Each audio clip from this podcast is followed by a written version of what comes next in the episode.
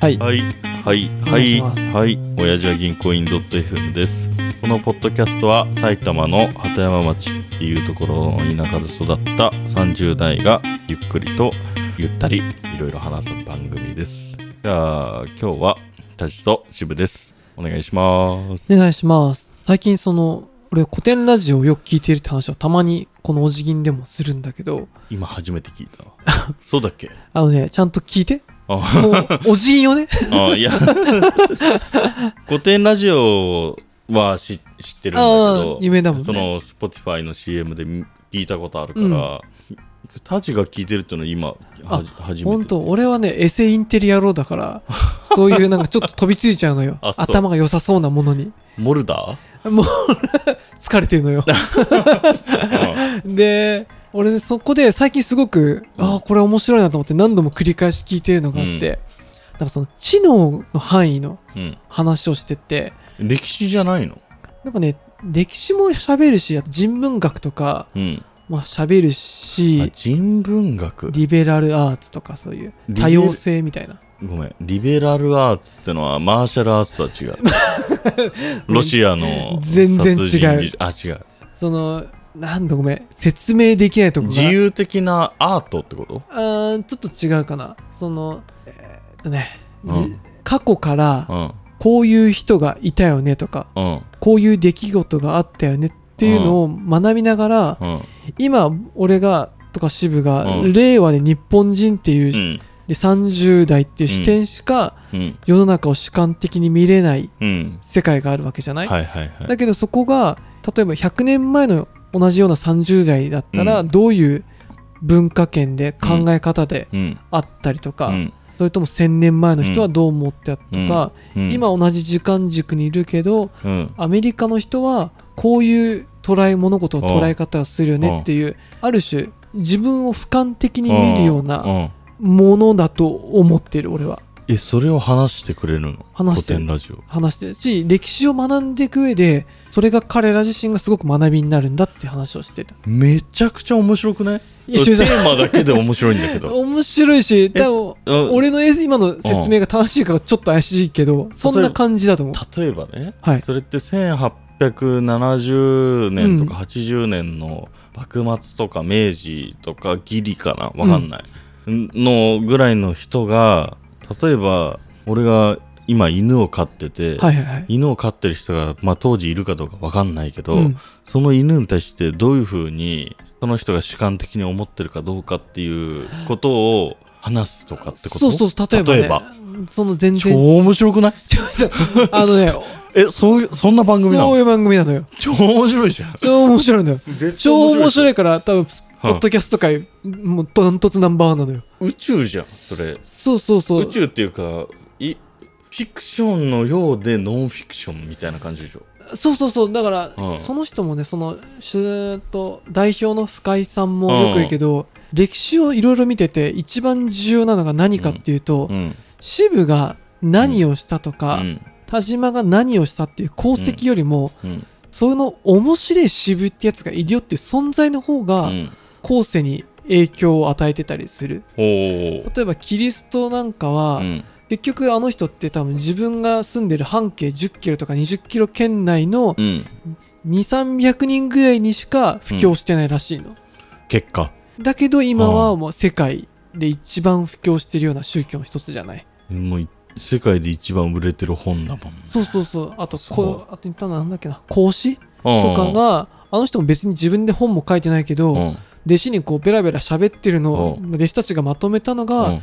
いま、未だになんかこう、うん。ねこの孔子の考えがとかいう人うん。たまにビビジネス書とかでもあるじゃない。うん、だからそういうの存在自体が大事っていうのを話したりもしますね。超面白くない？そこじゃいないのよ。うん？古典ラジオさんって何者なの？いやこうもよく何者かわかんない。え福ただのただのおっさん？ああでもおっさん30代の同い年ぐらいえ？そうこの格差よ。いやん？嘘ついてっしょ。いやなんかでもね面白いおじさんたちが集まってる。なんかあれじゃない？その結局話してる内容ってうん。根拠とかがないとっていう話になってくるじゃない、あなんかでもだからその辺をちゃんと会社として、えらい本の数を読んで、会社として？会社会社。会社？会社だから古典っていう。え？会社立ってたってこと？あそうそうそうその会社作ってる。だけど利益よりもうん。どっちかというとその歴史を正しくみんなに伝えたりうん。するようなデータベースみたいなのを作ってるね今。うわーマッチングアプリじゃないのよ。ね。好きになるね。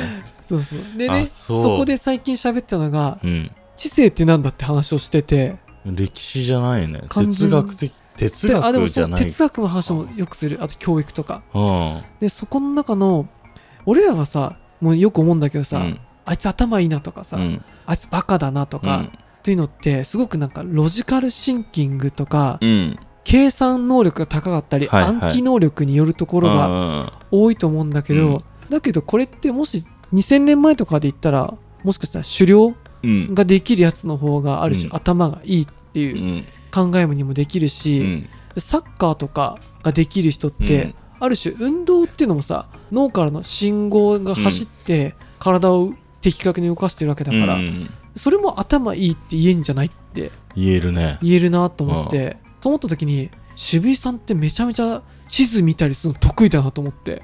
マッパマッパー。昔、うん。渋とそのドライブしてた時に思うんだけど、ーうん。なんかその空間認知能力っていうのがさ、うん。あの俺もそうだし渋井さんもそうだけど、うん。正直あんま勉強できるタイプじゃないと思うあのよ。そうだねだけど渋井さんに関してはすごくその辺の運転をするんじゃないな。地図を見て 自分がどっち向いててあれがあっちだっていう能力はすげえ高いなと思って。ドライバーにしたいってドライバーっつうかマッパーコドライバーね。にしたいそうそうそうそう、ん。ラリーで言うと隣の助手席の人？うん。なんかでもそれって今までその頭いいっていうことを一言も言わなかったけど、うん。あれ渋井さんある種頭よいいんじゃねっていう役に立つ場面。が少ないっていうのはあるよ。そうね。そうそうそう。現現日本だとあ役に立つと頭良くなるそうだよね。古典のそのラジオの中でも、今はどっちかというとそのロジカルシンキングとかの計算能力の方がレバレッジとか応用がかかりやすいから、うん。そっちの方にあのみんなが考えが寄っちゃってる、うん。だから確かに、まあ、本屋とかでもさうん。なんかビジネス書とか見るとそんなのばっかじゃん。うん頭が良くなるとかさ。ああね俺嫌い。ロジカルシンキングとかさ。うん。なんかでもそれってもちろんそれは今このスキルがあった方が渋井さんみたいに地図が得意よりもお金が稼げるってところがあるからうん大切なんだろうけど、うん。なんかでもそれ聞くと、いうん。やなんかさその辺の今ポッドキャスト喋ってて、うん。よく渋が面白いですねっていうレスが来たっていうことも、はいはいはい。もしかしたらそれも頭いいっていうのにカウントしてもいい。なんか才能才能イコールなののかわかんないけどうん。なんかその辺が割と全部頭いいってうん。言えるような気もして、っていうと genius そうそう。 genius genius みんなジーニアスってそういう話なんだけど。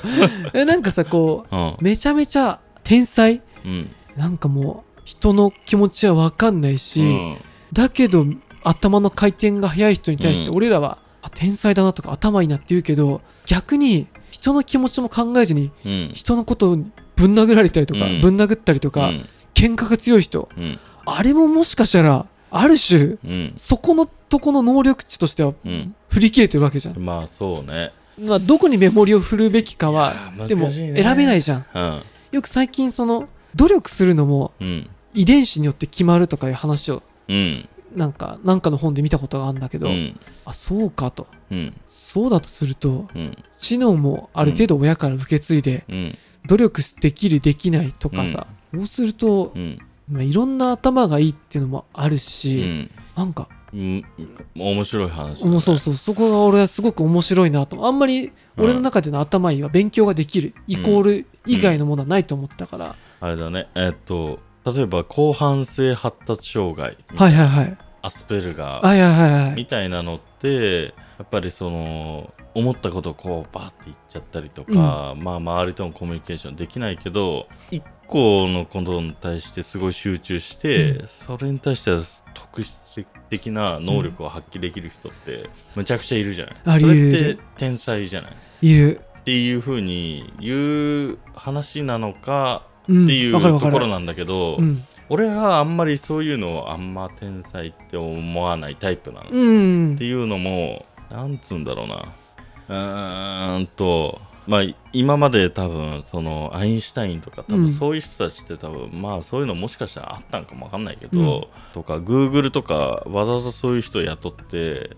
そのこういう分野だけやってもらって、うん。天才的なとこ一分野やってもらってるとかあったりするけど結局なんつうんだろうな、まあ、アインシュタインは置いといてグーグルの話で言うとグーグルがやりたいことを、うん。その人が得意だからやらせて効果が出して結果、恩恵を受けるのはまあその働いてる人にももちろんバックはあるけど、まあお金としてね。グーグルが一番恩恵を受けるわけじゃない。はいはいはい。で天才って何かなって思うとその人がやりたいことに対してめちゃくちゃうまくやれる人が一番天才だと俺は思う。うんうんうんうんうん。だからんでもそれいくとさうん、その Google に雇われてうまくやった人も天才じゃない？雇った方も頭いいと思うけど。と思う。でその人のやりたいことって Google に与えられた仕事を一生やっていくことがうん。っていう話になっちゃうんだけど、確かにまあそこでその雇われる側雇う側みたいなうん、なんかその辺のなん上下関係ってのはちょっと見えちゃうけどさ。そうね。なんか俺がね Google に比べるとだいぶ下水話なんだけど、うん、友達にうーんとちょっと精神的にうん、疾患がある子がいてはいはいすごい明るい子なんだけど、おう。なんだろう。その子の女の子なんだけどね、うん、家に遊びに行ったことがあるの、うん。でねその子が、うん、あの 笑あ笑わないで。いやいやいや大丈夫。ごめんごめん、なんでもない。そ の子の家に遊びに行った時にうん、あのいつもなんかそのろれつが回ってないぐらい酔っ払ってたりうん。して、あんまり頭が良くないと俺は思ってたのその子に対して。ねお酒を飲んでるわけ？飲んでるし飲んでない時もちょっとコミュニケーションが苦手な感じ。あーはいに飲んでて俺嫌いじゃなくて好きなんだけどさ。うだけどその子がの家に行った時にこう、ん、本棚うん、がめちゃめちゃすごくて、うん。あのねない、だない。部屋は超汚いあ、ちょ、汚い。だけどその本棚が綺麗に並べてて、うん、全部文庫？あ、カフカ。とか、うん、ドスドフトエスキーとか、その大井健三郎とかのが全部びっしりうん、うん、この本棚にこう埋まってるぐらうい本が好きで、うん、でなんかさ俺なんか全く本読めないからさ、面白いのって聞くと、うん。それはその本はここのここがこうでこうで面白いんですって。はい。で俺がじゃあこれはって言うとあこの本はここがすごく面白くて、うん、でも田島さんにはこれが合ってると思いますって知らねえ本をおすすめしてくれたり、う。ん、なんか俺聞いた時に、うん。こいつもしかして頭いいんじゃねと思って。いや、ねえ、すごいよね。なんかそういうのあるじゃん。やっぱ、まあ、その人事部門で働いてるっていうあのがあるから、はい。結構そういう人と会うんだけど、すごいよね。面白いよね。その、なんかさおじさんたちって絶対若者に対してちょっと下に見てるフん。ィルターあるじゃん、うん、俺の方が10年サラリーマンやってるんだからみたいな、うん。だけどさよくよく聞いてみるとさ全然なんか俺よりすごいんだけどみたいな時って絶対あるじゃん。そうね。いや、その二十歳ちょっとぐらいの障害を持ってる子がいて、まあ結構、まあ、知的障害者で、まあ、ああれよ、まあ、い一般的になかなかうん。こう仕事につけるようなタイプではないんだけど、その子とか、情報をむちゃくちゃ吸収するのは好きで、はい。なんか、例えば、今日ってコロナ、あ、じゃない、昨日ってコロナの人数何人だったっけ？みたいな。たら、東京何千何百何十何人で、で、全国だと何千何百何人で、つって累計なんてとかって言ってくんのよ。すごい。で、それ合ってんのね。すごいすごい。で、俺、それビビって、うん。その子って話してると、やっぱりこう、まあ、障害を持ってるんだなっていう感じの喋りをずっとやってんのよ。どうしてもさそこになんだろう、うん。感じちゃうのあるじゃん。その差別的に捉えてほしくないしさ捉え、うん。思わないけどさ、うん。あれって思う時あるけどさ、うん。でもよくよくその喋ってみるとさ、うん。あれこいつ実は俺よりはるかにいや、思うじゃんびっくりする。俺もうびっ褒めたら、すもう1時間ぐらいずっと喋ってた。すごいやめてくれって言っちゃった。やめてくれって。今やめてくれ。俺が答えらんねん。うんしか言ってなかったわ。う んなんかねその辺のやっぱりススイッチのオンオフの仕方とか苦手とかは？まあ、その一長一短みたいな感じですが、まあ、その能力と性格っていうか、まあ、しょうねうーん、そうね。まあ、いろんな人と俺結構部門的に会うから、そうだね最近は最近はっていうか最初からそうだけどその病気っていうよりも性格っていう風に見るように見てるから、うんうんうん性格と能力。あそれはそうだね、うん。病気って見たりするからなんうんかちょっとこっちもうーんちょっとし下に見るうん。かって感じになっちゃうからどうしてもちょっとうん。助けてあげなきゃとか余計な。気持ちになったりだって50代、60代ぐらいになって性格変えれますかっつったら多分変えれないから、うんそいつらじゃあ病気ですかっつうと病気じゃないしね。そうそうそうっていう話になっちゃうから、もう硬い考え方とか、うるさいやつとかって、どんだけ文句言ったり叱ったりしても変わんないから、変わんないね。それっていうのは、まあ、結局若者だったらじゃあ変わるでしょっていうと、まあ、それを一緒に考えちゃうとあれだからね、うん。そのまあ、性格と、うん。まあ、能力、うん。その得意なとことダメなとこっていうだけの話かな、ねみたいな。確かにね、うん。なんかそこがなんだろう。ちょっと俺もやっぱ古典ラジオを聞いてて、うん。よくそういう気づく時あるんだよね、うんあ俺の考えってすげえ狭かったかな、みたいな古典ラジオさんを聞くと、聞くとっつうか、もう今の4フレーズぐらいしか聞いてないけど、はい多分えげつないぐらい影響受けそうだいやな。めちゃめちゃやばいね。その回でもう一個面白かったのが、うん。TikTok やってるやつらめちゃめちゃ頭いいんじゃねって言っててよくさそこまでやってる？最近のそう TikTok っていう Now をやってるの？よく俺たちおじさんたちってさ、若者がうん。俺らが Twitter 世代じゃん大体そう、いや、まあ、つい、ブログとかギギリそうだね。ブログかな？ブログじゃんうん。それってなんかさ本からブログみたいなちょっと短い文章になってうん。ツイッターでさらに140字になって、うん。でもついに文字も読めなくなってインスタの写真うん。に行ってうん。さらに TikTok に行くと、うん。でもあのインスタの写真1枚に込められている情報量ってうん。ツイッター下手したらそのブログうん。で長文書くよりもめちゃめちゃうん。情報量多いんじゃないかっていうそう。誰といつどういう感じで写真を撮って一見にしかず的な感じになってきてるのかね。なんかねそう、ん。だからその辺若い子っていうのはその辺のなんだろう能力うん。がえらい高いしうん。若い子っていうかなんか正直その本が読めたりうん。論理的な能力が得意な人って人口で言うとうん。まあ 5, 5人に1人ぐらいじゃないかって言ってて多くの人たちはうん。今の広告の感情を見てるとうん。映像の方からうん。情報を受け取ったりした方がいいっていうことなんじゃないかっていう話もしてて、なかなか掘るね。あるねーと思ってやっぱり、こっちとらね酒飲みながらねうん。上っ面の話をしてるので有名などうでもいい。そんななんか、1回カレー屋、2回ヘルス、3回バーみたいな、バカみたいな話をして、ねカラーが1000万ぐらいあるけどどうするっていうのそれにかけるかっていう。まるでかけようがないプレゼンをするっていう。そうだね丸々1は俺のそれでとはいなので、うん古典ラジオを聞いてくださいっていう聞きます。はい。じゃあ最後まで聞いてくださってありがとうございます。番組への感想は、ハッシュお辞儀でお願いします。では、さようならさ。ようなら。